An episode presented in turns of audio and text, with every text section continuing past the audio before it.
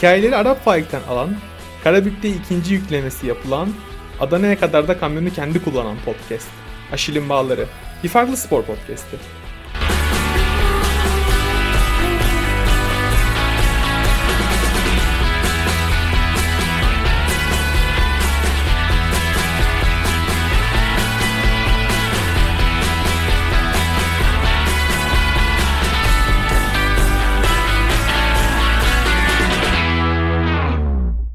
Evet merhaba, Aşil'in Bağları'nın yepyeni bir bölümüyle daha karşınızdayız. Aslında yeni sezona başladığımız bugünlerde voleybol camiasından çok değerli isimleri konuk almaya devam ediyoruz. Bunlardan bir tanesi de Sayın Merve Aktaş olacak bizimle beraber. Hoş geldiniz Merve Hanım, nasılsınız? Merhabalar, hoş buldum, sağ olun. Siz nasılsınız? Ben de iyiyim, çok teşekkür ederim. Ee, o zaman... Hani biraz sizden bahsedelim diyorum. Öncelikle bizim klasik sorumuzla başlayalım. Her podcast'te aynı soruyla başlıyoruz genelde Aşil'in Bağları olarak. Aha. Siz mi voleybolu seçtiniz yoksa voleybol mu sizi seçti? Çok güzel bir soru gerçekten. Yani bilmiyorum, galiba ben seçtim gibi oldu ya da biraz da o da beni seçti gibi oldu. Yani bu konuyla ilgili çok enteresan da bir hikayem var benim. Hemen ondan bahsetmek istiyorum. Şöyle ki... Okulun bittiği bir dönemde herkesin ailesi çocuklarını işte hani belirli kurslara yazdırmak istediği oluyor. Benim de annem beni bir kursa yazdırmak istedi. Beraber gittik. Bu yüzme kursuydu yazılmak istediğimiz. Daha sonra kursa gittiğimizde bize yüzme kontenjanının dolu olduğunu söylediler. İşte saydılar, basketbol branşı var, futbol var, voleybol var. Hani bunlarda kontenjan var. Hangisine gitmek istersiniz? İşte annemle böyle bir düşündük. Yani dedik ki voleybol olsun. Yani o şekilde voleybolu seçtim. Ve ben on, oradan çıktıktan sonra sahayı görmeye gittik. Hani dedik nerede antrenman yapacağız? İşte haftanın belirli günleri gidilecek, edilecek. Neyse salonu görmeye gittik işte ulaşımı nasıl sağlarız diye. Orada bir antrenörle karşılaştık. Yani dedi ki biz hani siz burada ne yapıyorsunuz? Neden geldiniz gibi. Dedik hani voleybol kursuna yazıldık. Bir sahayı görmeye geldik. Nerede antrenman yapacağım işte nasıl gider geliriz diye. Sonra antrenör bana şöyle bir baktı. O zamanlarda bayağı hani zayıftım. E, yaşıtlarıma göre boyum uzundu. Böyle birkaç tane bana dedi ki sıçrar mısın dedi. Ben de yani hiç voleybolla sporla alakam yok, böyle sıçradım. Dedi ki yani sen burada olmaz. Gazi Üniversitesi'ne git. Daha profesyonel bir yapı altında başla dedi. Ve biz oradan çıktık. Gazi Üniversitesi'ne gittik. Oranın spor kulübüne. Daha sonra orada hemen zaten aldılar beni antrenmanlara. Bu şekilde benim voleybol kariyerim başladı ve ben o gün bugündür hala çok iyi yüzme bilmiyorum mesela yazılamadığım için. Yani aslında gerçekten değişik bir kariyer basamak tırmanış olmuş. Biraz da kader de diyebiliriz değil mi? Hani yani, yani evet o yüzden çok... voleybol mu beni seçti ben mi onu seçtim çok emin değilim o yüzden. Bence kader seçmiş sizin voleybolda olmanız yani. Kader birleştirdi bizi evet. Kader birleştirdi. Peki hiç aklınızda var mı ya keşke yüzmede olsaydım acaba çok farklı bir hayatım olur muydu diye? Yok hayır yani hatta şöyle iki yüzmede hani profesyonel bir şekilde devam etme, etmedim. Çünkü bireysel bir spor yapamazdım gibi geliyor şu an yani. Belki de on iki on üç yıldır takım sporu yaptığım için. Ama yani yüzmeyi bir iyi öğrenmeye vaktim olsaydı fena olmazdı tabii. Peki tam bu noktada bir şey sormak istiyorum. Hani takım dediniz. Dedin. Hı. Takım spor yapmakla bireysel spor yapmak arasında sana göre ne gibi farklar var? Yani takım bireysel spor yapmadım dediğim gibi takım sporundan yola çıkarak söyleyeceğim. Yani hani başarıda böyle birkaç kişinin yani takım olarak katkı sağlamak, o başarıda senin de sorumluluğunun olması, beraber bir şey yap, yapabilmek. Aslında takım dediğim on iki kişi oyuncudan ibaret değil. Bunun staff kısmı da var. Yani baktığınızda yönetim kısmı da var. Yaklaşık yirmi kişi aynı hedef için, aynı hedef uğruna hep beraber aynı dozda, aynı şiddette çalışıp emek veriyorsunuz ve bunun sonucunda o başarıyı hep beraber paylaşmak, bilmiyorum bana daha keyifli geliyor bireyseldense. O paylaşmak gerçekten değişik bir bakış açısı. Çünkü mesela tenisçiler var, boksörler evet. Veya ne bileyim işte bütün bireysel sporları göz önünde bulundurabiliriz. Tabii burada e, takım demek yani bir oyuncuya bağlı bir şey olmadığı için, bir oyuncunun performansına bağlı olmadığı için takımda aslında şöyle bir mantalite vardır değil mi? Hani bilmiyorum ben hiç takım sporu yapmadım ama e, en zayıf halkanız kadar güçlüsünüz. Evet kesinlikle.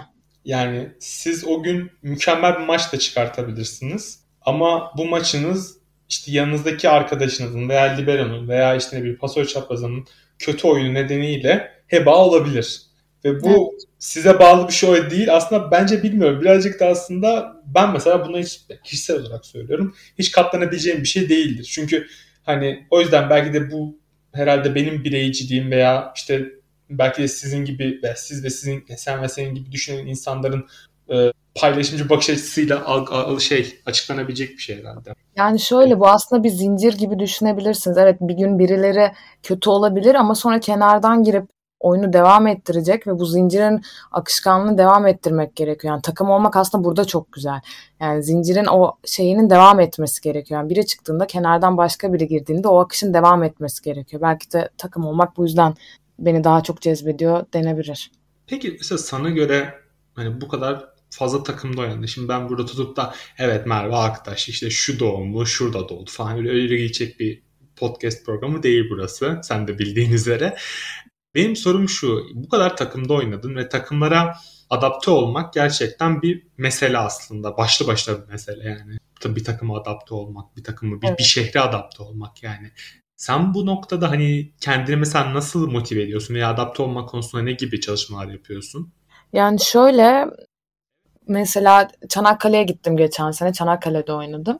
Orada yani evet isimleri biliyorsun ama hep hiçbir zaman aynı takımda oynamadığım oyuncular oluyor. Orada yani orası aslında takım sizin için ikinci aile gibi oluyor. Yani sürekli beraber vakit geçiriyorsunuz, kahvaltıya. Çanakkale'de tesis ortamında kaldık biz.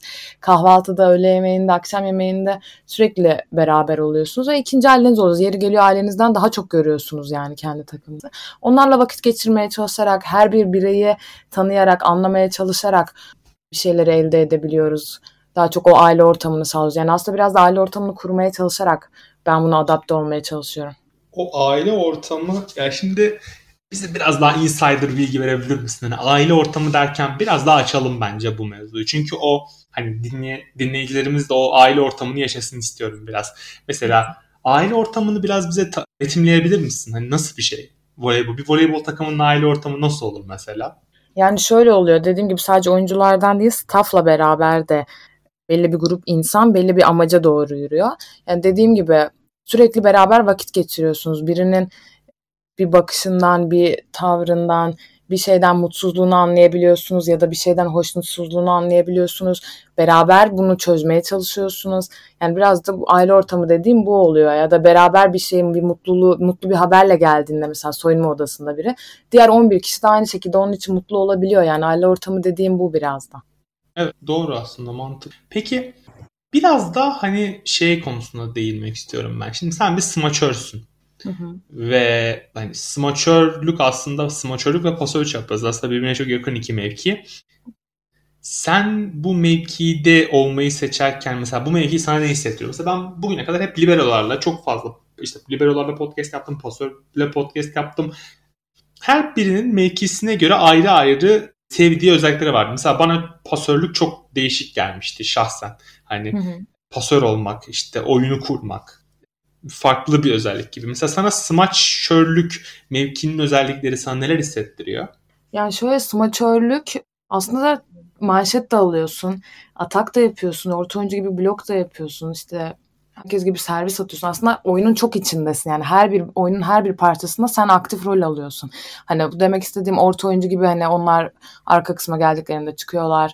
Hani öyle değil ya da ne bileyim pasör sadece pas atıyor, defans yapıyor, atak yapmıyor. Sen yani oyunun her bir kısmında her bir parçadan rol rolün var aslında. Yani smaçörlük o yüzden benim yani daha çok içinde bulunmayı, daha çok oyunda ortak olduğumu daha çok hissettiriyor. O yüzden smaçörlük yani kendi mevkimi daha çok seviyorum o yüzden.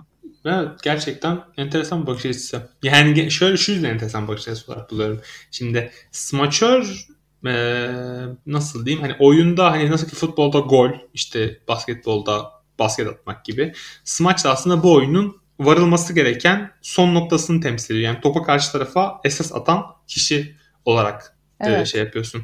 Ve aslında bu bence bilmiyorum biraz değişik bir şey. Yani o son şeyi yaptığında bir de şey hani bilmiyorum yanlış mı düşünüyorum, yanlışsam lütfen düzelt ama o smacı vurduğunda mesela veya vuramadığında veya kötü performans sergilediğinde ben bilmediğim için soruyorum yani hani telafisi yok diyebilir miyiz yoksa hani mesela işte sana mesela yani ya da bu soruyu şöyle sorayım hani kötü bir maç oynadıktan sonra ya keşke bunun telafisi olmayacak, takımıma çok büyük zarar verdim gibi bir düşüncen oluyor? Ya şöyle, sayı sayı oynadığımız için aslında telafisi var ama telafisi olmayan kısımlar da oluyor. İşte maç sayısı ya da tie break'te çok kritik bir yerde. Yani tabii ki de telafisi olmayan yerler oluyor ama tela- yani mesela hata yapamadın, örnek veriyorum, bir sayı sonra o blok yapabilirsin. Ya da ne bileyim, bir sonraki topta çok iyi manşet alabilirsin. En azından takım hani orta oyuncuyla atak yaptırırsın ya da pasör çaprazıyla. Yani mutlaka hani bir sonraki harekette telafi edebilecek maddelerin var aslında elinde. Smaçörün avantajlarından biri de bu. Peki kendini saha içerisinde tek bir kelimeyle ifade etmek istesen ne derdin kendi kendine? Güzel bir soru bu. Ne derdim acaba? Soğukkanlı derdim. Soğukkanlı olmak Soğukkanlı, gerçekten. Evet. Mesela böyle hiç hırs, mesela bir maç düşün, o maç senin için çok önemli ve maç ortada gidiyor. Bu noktada soğukkanlı kalmayı nasıl başarıyorsun? Şöyle, çünkü telaşlandığımda ya da böyle o düşünceden kendimi uzak tutmaya çalışıyorum. Maç çok ortada gidiyor. Ya kaybedersek? Kaybedersek ne olacak? Şimdi bu olumsuz düşüncelere daha çok böyle geri plana atıp şu an andayım. Elimden ne geliyorsa anda kalıp bunu en iyi şekilde yapmaya çalışacağım diyerek yani kendimi o olumsuz düşüncelerden uzak tutuyorum. Kimi oyuncular hırsından beslenir. Mesela Gizem Örge gibi bir hayli evet. hırslı bir oyuncu. İşte kimi oyuncular işte senin gibi e, soğukkanlılığıyla maçta var olmaya çalışır. Veya Eda Erdem gibi liderlik özellikleri, biraz hırs, biraz liderlik, biraz oyunu yönetme, bu şekilde maçta var olmaya çalışır. Sen peki hani kendini soğukkanlı olarak tamamladın. Okey, sıkıntı yok. Hangi karakter tipiyle daha iyi anlaşıyorsun takımlarında? Hırslı oyuncularla galiba. Yani şöyle bir hareket, mesela çok iyi bir blok yaptım ya da çok iyi bir sayı aldıktan sonra hani takım arkadaşının sanki kendi sayısıymış gibi o hırsla sevindiğini görmek beni aşırı motive ediyor mesela. O yüzden hırslı oyuncularla oynamayı hep çok sevmişimdir. Peki o zaman kritik bir soruya geçelim şimdi. Bugüne kadar beraber oynadığın veya gördüğün oyunculardan bir ilk altı yapsan bize. Hı hı. Kendin takımda ol. Sen smaçörüsün takımın. Smaçör pozisyonunu doldurduk. Geri kalan beş oyuncuyu bize sayabilir misin? Kimlerle oynamak isterdin? Yabancı da dahil mi buna? Hepsi yabancı dahil. Yabancılar ve kendi oynadığım oyuncular. Yani gördüğün, görmediğin, işte televizyonda izlediğin, yani ne bileyim geçmişten de olur. Ha, yani tamam. İki ayrı ilk altı da yapabilirsin. Kendi oynadığım olmasına gerek yok. İzlediğim oyuncular da olabilir. İstersen şöyle yapalım. İlk bir kendi oynadığın oyuncularla yap. Sonra tamam, bir de gelmiş geçmiş sana ilham veren oyuncuları da katarak bir ilk altı yapabilirsin. Kendi oynadığım oyunculardan zor bir soru oldu. Bunu biraz düşünmem lazım. Pasör çaprazına Gayla'yı koyardım. Libero olarak Ceren Cihan'ı koyardım. Pasör olarak Laura'yı koyardım. Hmm, başka... Bir köşe iki tane de orta seçmem lazım. Biraz düşünmem lazım. Bunu çok beklemediğim yerden geldi. Bunu ben biraz düşüneyim. Bence o sonra söyleyeyim bunu. Çünkü öyle hemen sor- sorunca çıkmadı yani. Olur, tamam. O zaman bunu ucu açık bırakalım. Aynen öyle. Ucu açık bırakalım ama bence bir senin bize bir köşe iki de orta oyuncusu borcun var. Kendi evet. oynadığın oyunculardan. Evet ama peki, böyle bazı soruları hani her an sorarsınız aklınıza gelmez ya, öyle bir soru oldu bu. Doğru olabilir canım. Yani yapacak bir şey yok ama. Peki evet. e, gelmiş geçmiş oyunculardan bir ilk altı yapsam bize. Benim rüya, ben izledim, ben böyle bir takım evet, görmedim dediğim gibi. Kurayım. E, Kelsey Robinson'ı dört numaraya koyardım. Pasör çaprazı Egon'u. Orta oyuncu Eda Erdem. Libero olarak e, kimi koyardım? İtalya milli takımının liberosunu koyardım. Şu an adı aklıma gelmedi. Başka? E, Gabi'yi koyardım Kelsey'nin yanına. Başka yine mi orta oyuncu borcum oldu? Bir tane galiba. Evet. Aynen. O galiba orta oyuncularla ilgili biraz şeyim. O zaman seni ortaya kaydıralım biz. Küçük takımda oynamıştım orta oyuncu olarak da şu an yok yani. Mev- mevkimden memnunum. Peki ya Egon dediğin için bunu cevaplamak zorunda değilsin. Biraz kritik bir soru olacak ama Egon'u sence şimdi bu sene de Vakıfbank'ta oynayacak. Evet. Öz, çok özel bir oyuncu mu sana göre? Bence özel bir yetenek. Özel bir yetenek diyorsun. Evet. Ya ben mesela şahsen hani voleybol izlemeye yani hani çok şey değilim ama Türk milli takımını izlediğim kadar mesela ben Neslihan Demir gibi bir dominasyon Bilmiyorum yani Türk milli takımında çok az görmüştüm yani. Hani Türk milli, İtalya milli takımında hani daha bütün voleybol maç şeyimi e, yokluyorum geçmişimi. Ben hani Neslihan Demir'den mesela çok etkilenmiştim. Çünkü yani burada belki dinleyenler çoğu insan bilmeyebilir. Özellikle voleybolu yakın zamanda izlemeye başlayan insanlar varsa o takımımız da bayağı iyiydi. Hani Neslihan Demir olsun, işte şey Zehra Gümüş vardı mesela. Bir ya hayli şöyle, iyiydi. Neslihan tabii ki de yani voleybolun Türkiye'de tanınmasını sağlayan öncülerden bir tanesi. Şöyle olarak görüyorum. Neslihan daha komple bir pasör çaprazıydı bence.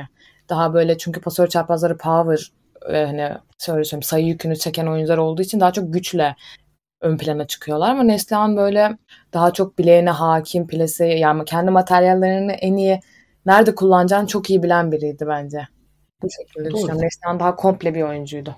Peki geçtiğimiz sezonu değerlendirdiğinde elbette ki Vakıfbank'ın hiçbir şey diyemeyiz. Yani Vakıfbank herhalde alınabilecek tüm kupaları aldı.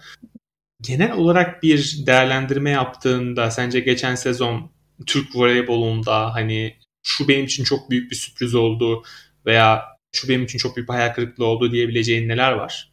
Yani aslında çok da büyük bir sürpriz oldu diyeceğim bir şey yok benim. Her şey vardı. Kuzeyboru'nun Vakıfbank'ı yenmesi. Hani o beklenmeyecek bir şeydi.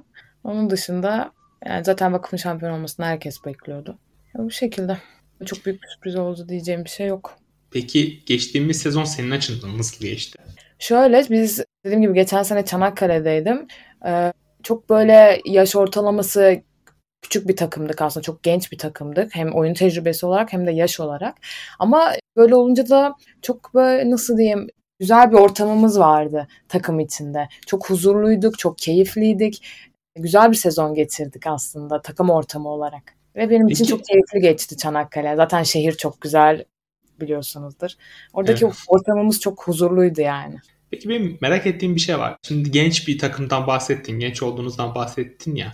Takımda bir abla faktörü veya yaşça büyük, tecrübeli bir insan olması mı daha sence avantajlı? Yoksa ya arkadaşlarımla beraber oynuyorum, işte yaşıtlarımla veya benden yaşlı daha küçük bir ekiple oynuyorum mu daha sana rahat ve verimli geliyor? Şöyle geçen sene takımın en büyüğü bendim. Sonra ikinci devre aramıza bir büyük daha katıldı Libero'muz. Tabii ki de genç ve dinamik takım herkes ister. Kolej havası dedikleri bir hava olur çünkü takımda. Ama bunun hem avantajları hem dezavantajları vardır. Genç takım işte enerjisi yüksektir. Ama aynı zamanda çok çabuk da düşebilir. Bunu, işte bu düştüğü noktada orada destekleyecek, hadi diyecek, toparlayacak bir ablaya her zaman ihtiyaç olur. Yani genç takımın içinde mutlaka bence birkaç ya da bir iki abla mutlaka olmalı. Yani sizin geçtiğimiz sezon bu konuda bir eksiklik hissettiğinizi düşünüyor musun? Yani düşünmüyorum çünkü takımın en büyüğü bendim. O desteği ben sağladım takıma. Daha sonra bana destek olarak Libero'muz geldi Şule. Onunla beraber bu konuda takıma destek olduk. Yani işte bu noktada tam da işte podcast'ın başındaki söylediğin şey devreye giriyor. Soğukkanlılık. Aslında bir evet. Liderde olması gereken önemli özelliklerden bir tanesi herhalde bu. Soğukkanlı evet, olabilmek. Kesinlikle. Çünkü, Çünkü mesela çok kritik anlar oluyor maç içinde. Hani oyun tecrübesi çok önemli orada. Panik halinde olabiliyorsun. Hani ya, normalde yapılmayacak hataları yapıyorsun. Orada soğukkanlı olup sakinleşip oyunu o şekilde devam ettirmek gerekiyor ki bu sene çünkü o düşünceler seni daha çok hata yapmaya sürükler. Aslında soğukkanlı kalıp sakin olduğunda yani bunu yapabilmek gerekiyor. Ve biraz genel sorulara geçelim istersen buradan da. Şimdi Türk voleybolu son zamanlarda ciddi manada bir atılım içerisinde diyebiliriz. Hani bunu kimse yadırgamaz. Bunu her podcastimizde üstüne basa basa vurguluyorum zaten. Sen bir tecrübeli diyebileceğimiz aslında tam işte en verimli zamanda zamandasın. Hani kendi kariyerinin de bir voleybolcu, smaçör olarak Türk voleybolunun bu gelişimini sen nasıl değerlendiriyorsun? Yani şöyle olimpiyatlardan sonra zaten inanılmaz bir ilgi oldu voleybola. Mesela ben sekiz ay boyunca Çanakkale'deydim. Daha sonra sezonun bittiğinde Ankara'ya döndüm ve federasyonda Sigorta Shop yani Mert grup geçen seneki adıyla ve Fenerbahçe'nin maçı vardı. Aslında baktığınız zaman çok da böyle şey bir maç değil hani işte birinci, ikinci şampiyonluk maçı gibi bir maç değildi. Ve ben gittiğimde inanamamıştım mesela federasyonun orada çünkü bir metro durağı var. Oradan itibaren insanlar akın akın maça gidiyordu. Yani hani baktığınız zaman hani üst sıralarda bir takımla alt ortalama sıralarda bir takımın maçı bu yani. Ve hani voleybola ilginin orada arttığını orada kendi gözümle ilk defa bu, bu kadar net şekilde gördüm. Yani inanılmaz bir ilgi var. Bu tabii ki de herkesi mutlu ediyor. Peki sana bireysel geri dönüşler nasıl bu noktada? Yani olumlu, çünkü bu sefer hani insanlar izliyor maçları. Bu sefer çok çevremdeki insanlar izlemeye başladı. Hani voleybol izlemeyen, sporla alakası olmayan insanlar voleybol izleyip bununla ilgili yorum yapmaya başladılar. Yani tabii ki de hani böyle işte ya o nasıl oynadı, bu çok iyi bir maçtı, kızlar çok iyi mücadele etti hani gibi. Bu, bu kadar insanın hani ilgisinin olması benim hoşuma gidiyor. Çünkü ailelerin ilgisi olması demek, çocukların da ilgisi olması demek yani. Bu sefer insanlar çocuklarını alıp maçlara geliyorlar. İşte çocukları spora yön aslında teşvik oluyor bir nevi. Bu sefer aileler daha bilinçleniyor, çocuklarını spora yönlendiriyorlar. Ya benim çevremde gördüğüm bu şekilde bana olan dönüşler. Ya o kadar aslında güzel bir şey ki hem işte e, voleybola olan ilginin artması. Tabii ben ben bu noktada voleybola olan ilginin artmasının bilinçli olması gerektiğini düşünüyorum. Hani e, yani voleybolculara yapıcı eleştiri getirmemiz gerektiğini düşünüyorum. Mesela milli takımımız açısından son işte V N L'de çok başarılı bir performans sergilemedi. Yani bunu kimse yadırgayamaz. Ama bu başarısız performansın ardından e, voleybolcularımızı demoralize etmek yerine onlara yapıcı eleştiriler getirmek bence daha mantıklı. Çünkü bir yerde bir başarısızlık varsa onun bir nedeni vardır. Ve o neden kadro tercihleri olabilir, bireysel performans yetersizlikleri olabilir, yorgunluk olabilir, motivasyon eksikliği olabilir, olabilir. Bu bir sebebi olabilir. Ama önemli olan bunu tekrarlamayacak önlemleri almaktır diye düşünüyorum. Ki Türkiye gibi güçlü bir voleybol ülkesinin e, bu noktada ben gereken adımları atacağına da inanıyorum. Ama tabii o turnuva bittikten sonraki bazı yorumlar beni gerçekten demoralize etti ve tam bu noktada hani Türkiye'deki voleybol gelişiyor işte söyleminin altındaki o insan kitlesinin diyeyim, popülasyonun biraz sorgulanması gerektiğini düşünmeye başladım açıkçası. Yani evet tabii ki öyle ama şöyle düşünüyorum ben. Şimdi insanlar, milli takımımız çok başarılı aslında, yani olimpiyatlara gitti, çok büyük şampiyonlarda önemli başarılar elde ettiler ve bu sefer insanlar başarıya alıştı ve bunu görmek istiyorlar. Benim fikrim bu. Tabii ki de o sürekli başarı gelemeyecek, yani insanlar burada sporcuların da insan olduğunu unutuyorlar. Hep robot ya da makinaymış gibi hep aynı performans ya da yüksek performans bekliyorlar ve bu yüzden de sabırsız olduklarını düşünüyorum. Halbuki bu bir süreç ve insan, sporcular da bir insan, yorulabiliyorlar ki milli takımın sezonu milli takım sezonu inanılmaz yoğun geçiyor. Yani yorgun olabiliyorlar. İşte bir maçta hani her şey olsa bile bazen bir şeyler tutmayabiliyor. Hani bunları da göz önünde bulundurmayarak sadece sonuç odaklı baktıklarını düşünüyorum. Bu da tabii beraberinde olumsuz yorumları getiriyor. Evet, gerçekten öyle. Peki senin bir de plaj voleybolu evet. şeyinde var, yönünde var. Hı-hı. Bu yönden biraz bahsedebilir misin? Hani neler yapıyorsun plaj voleybolunda? Yani biraz ben çok bilmiyorum, hani plaj voleybolu pek ilgi ilgimi çeken yani izlediğim bir spor dalı değil ama Hı-hı. hani senden biraz dinleyebilir miyiz bu dalı? Tabii ben şöyle ilk on beş on altı on beş yaşında A takıma çıktım. A, tak, A takıma çıktığım seneler boyunca her yaz ben plaj voleybolu milli takımına gittim. Orada çeşitli şampiyonalar oynadık. Avrupa şampiyonaları, dünya şampiyonaları ve yoğun kamp dönemleri oluyordu. Yani biz Mart, işte örnek veriyorum sezonumuz Mart'ta bitiyor. altı ay boyunca kampta kaldığım dönemler oluyordu. Ve aslında yaz dönemini en aktif geçirebileceğimiz bir alan plaj voleybolu. Yani bunu herkese tavsiye ediyorum kesinlikle. Sezon bittiğinde hani burada genç arkadaşlarımız da bizi dinliyordur, genç sporcular. Yani boş durmaktansa ya da hani bütün sezon hiçbir şey yapmadan, yani sezon sonrası durmaktansa kesinlikle plaj voleybolu oynamalılar. Yani salona inanılmaz bir katkısı var. Çünkü zaten sürekli topla haşır neşir olsun ve çok eğlenceli aslında. Dünyanın en zor sporlarından biri plaj voleybolu bu arada. İki kişi oynandığı için salona göre bence çok daha zor. Ama kesinlikle çok faydalı olduğunu düşünüyorum. Ve ben uzun ara uzun zamandır plaj voleybolu oynamıyordum. Bu sene bu yaz tekrardan milli takımdan davet aldım. Çünkü bir sakatlık geçirmiştim. Ondan beridir oynamıyordum. Tekrar bu yaz milli takımdan davet alınca tekrar geri döndüm. Çok keyifliydi yine. Balkan şampiyonası oynadık. Ya plaj voleybolu gerçekten değişik bir dal. Özellikle iki kişi oynandığı için epey de zor bir dal. Bir de partner sanırım orada önemli. Yani birlikte oynadığın kişinin kişiyle olan evet. uyumun değil evet, mi? Evet tabii ki. Yani o noktada seni hem boostlayan hem de şey. Bir de galiba orada yani, yani kusura bakma biraz cahilce bir soru gibi gelebilir sana da partneri değiştirme falan şeyin de var herhalde. Hani ben mesela turnuvalarda falan izliyordum, olimpiyatlarda falan oluyordu. Hı hı. Böyle işte bir, mesela bir partnerinle oluyorsun, sonra bir bakıyorsun o şampiyonlar gitmiş, bambaşka bir takım gelmiş falan, böyle değişik değişik şeyler. Ülkeler adına yaşıyorlar, bireysel adları yaşıyorlar mesela. Değişik bir dal yani. Çok enteresan. Tabii yani uzun yıllar aynı partnerle oynayamayabiliyoruz. Tabii oynayanlar da var ama genelde partnerler turnuvalara göre değişiklik gösterebiliyor. Buradan biraz da senin e, özel hayatınla alakalı birkaç soru sordum bakalım. E, öncelikle hani voleybol dışında neler yapıyorsun? Hani eğitim hayatın vesaire nasıl gidiyor şu aralar? Şöyle, ben Ankara Üniversitesi Spor Bilimleri Fakültesinden mezun oldum, antrenörlük bölümünden. Daha sonra da formasyon aldım. Şimdi de bir yüksek lisans, bir üniversitenin yüksek lisans bölümüne, yine kendi bölümümle alakalı yüksek lisansa başvurdum. Ee, işte şu an bu eğitim hayatım bu şekilde devam ediyor. Bu şekilde.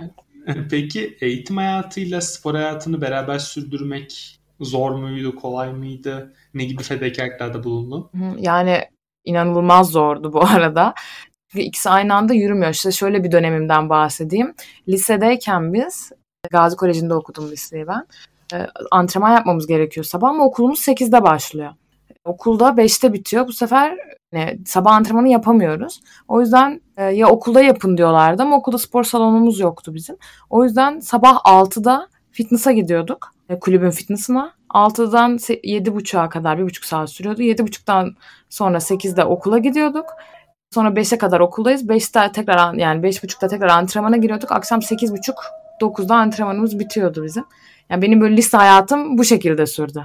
Yani o ikisini beraber yürütmek, yürütmek gerçekten çok zor. Zor bir süreçti.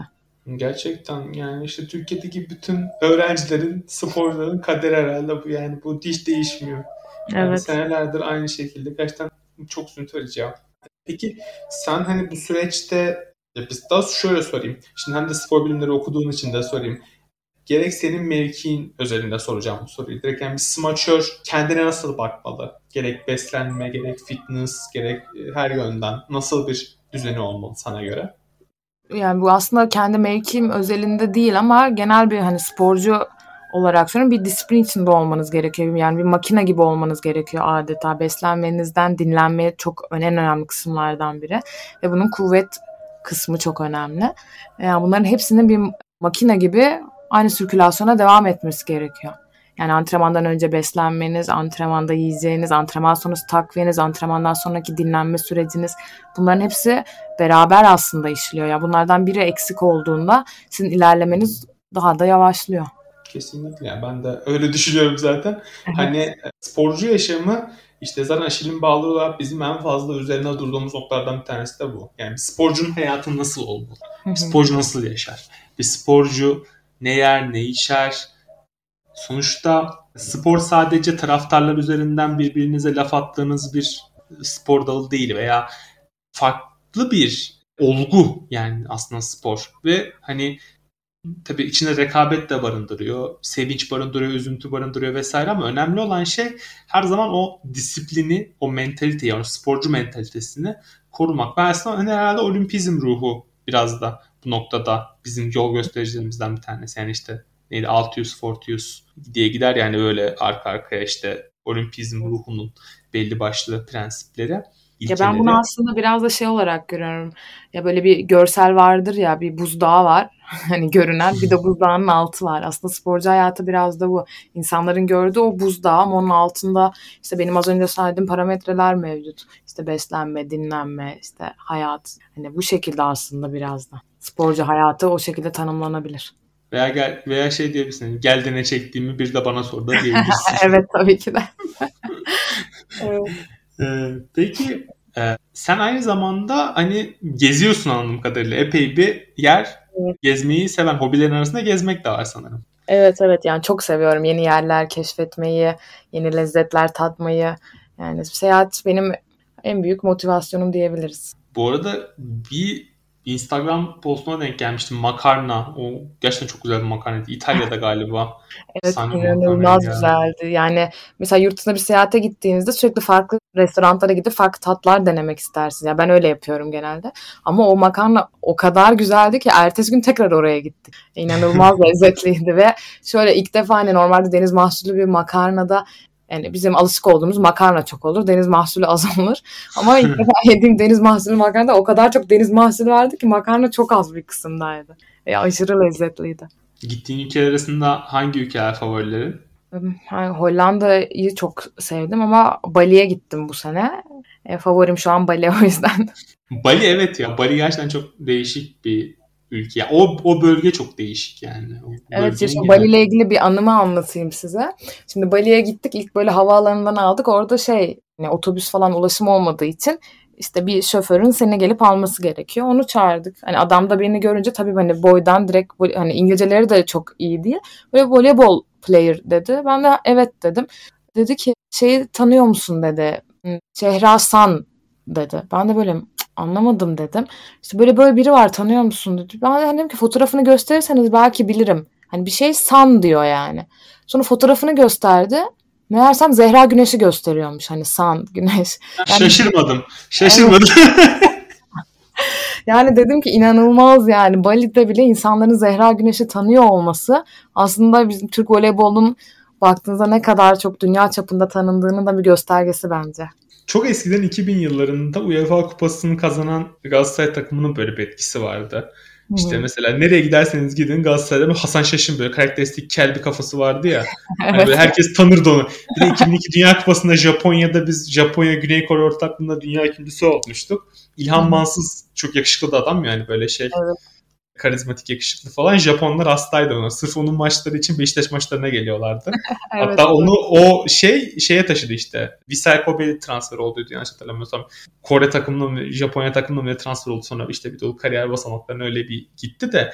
Ya sonuç olarak şey Türkiye'deki böyle eskiden karizmatik insanların yarattığı etki şimdi Zehra Güneş yansıtıyor. Eda Erdem Mesela Eda Erdem şey böyle hani Polat Alemdar'dan sonra gelen ikinci lider figürü. Hani büyük bir ihtimalle Eda Erdem Cumhurbaşkanlığı adaylığını koyarsa ciddi manada oy alabilecek bir insan yani. Hani buradan politik bir espri yapmıyorum. Şimdi yanlış anlaşılmasın lütfen ya. E orada Eda Erdem'in liderlik vasfını tamamen şey yapıyorum. Evet. Hani ö- övüyorum yani. Evet, gerçekten. Eda Erdem bir bando şefi gibi olduğu için o çok karakteristik yani sahada duruşu bile. İnsanlara akılda kalıcı bir izlenim bırakıyor gerçekten. Ya ben korkuyorum. Ben mesela sahada izlediğim zaman bir Fatih Terim'den öyle etkiliyorum ki Fenerbahçeliyim yani. Hani hiç alakam bile yok. Bu Netflix'in son zaman Netflix'in Terim belgeseli gelecek işte. Evet. Ya böyle mesela Ankara'dasın sen de. Eskişehir yolunda hani yolda giderken bu eski işte Eskişehir yolunda bir tane apartmanı giydirmişler. Evet. Fatih Terim şeyiyle. Orada hep Netflix reklamları dönüyor. Bir baktım ya sabah işe gidiyorum. Bir bakıyorum sağıma Fatih Terim var. Yani sabah sabah diyorum Allah'ım ya Rabbim ya. Ama yani o işte şey hani böyle insanı böyle bir şey yapıyor, gaza getiriyor yani. Yani garip bir şekilde bir hazırlığa geçiyorsun. Ben voleybol maçlarını seyrederken mesela Ederdem geldiği zaman korkuyorum. Bir hazırlığa geçiyorum yani. Kendime çeki düzen veriyorum. Yani Ederdem oynuyor yani. Doğru. Değişik bir şey. Değişik bir etkisi var. Peki yani anladığım kadarıyla değişik yerler, değişik e, lezzetler tatmayı seviyorsun. Favori bir mutfağın var mı? Hani şu mutfak benim için çok iyidir falan vesaire evet. Değil. Yo yani bütün dünya mutfağını seviyorum diyebilirim. Sadece Meksika mutfağı birazcık acı geliyor o kadar. Baharat. Bugüne kadar kaç ülke gezmiştin?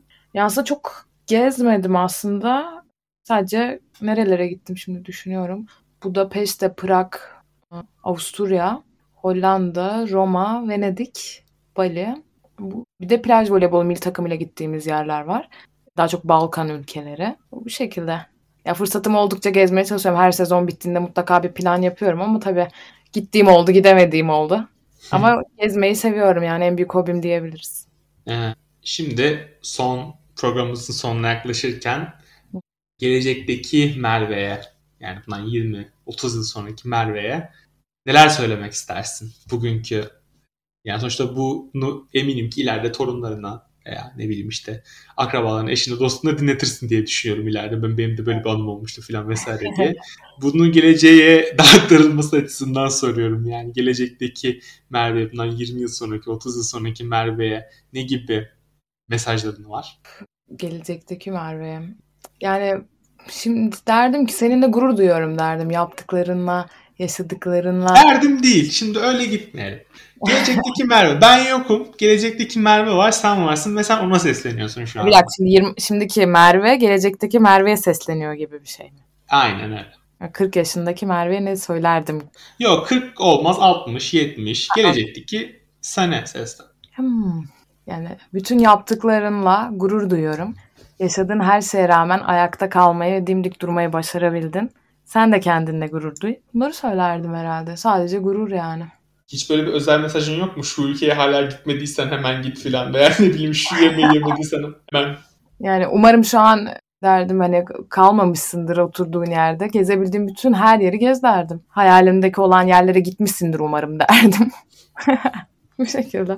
Peki son olarak küçük meslektaşlarına diyeyim, genç voleybolculara ne gibi mesajların var?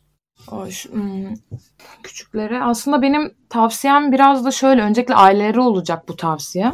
Çünkü kulüplerimizin dünya klasmanlarında elde ettiği başarılar hepimiz biliyoruz ki voleybol daha popüler hale getirdi.